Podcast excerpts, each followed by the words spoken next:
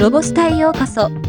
この番組は、ロボットスタートによる、ロボット、AI、音声業界のニュースをお届けする番組です。株式会社サスケ東京は、愛するペットの 3D データを取得し、スマホや AR ゴーグルを使って、蘇らせることができるデジタルサービスを開発。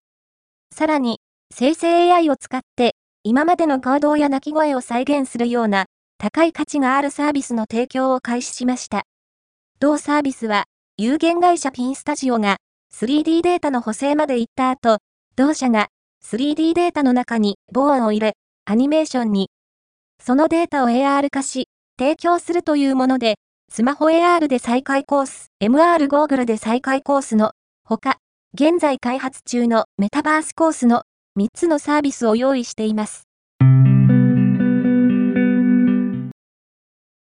オープンソースの自動運転ソフトウェアを先導するティア4は、自動運転システム開発用のリファレンスプラットフォームとして、Edge.auto を新たに公開、個別のハードウェアコンポーネントから統合化された自動運転システムまで、複数のソリューションの提供を開始します。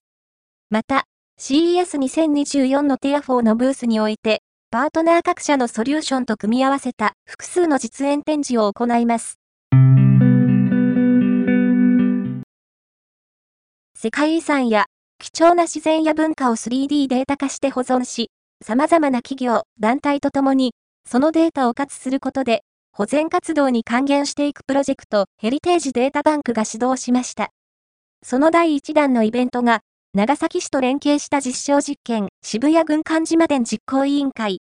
共同制作した軍艦島全土の 3D データを利用し、写真家、佐藤氏によって撮影された世界初の軍艦島バーチャルフォトグラフィー展示が、渋谷で渋谷軍艦島店として開催されています。入場は無料、1月15日までの開催となっています。今回のニュースは以上です。もっと詳しい情報を知りたい場合、ロボスタで検索してみてください。ではまたお会いしましょう。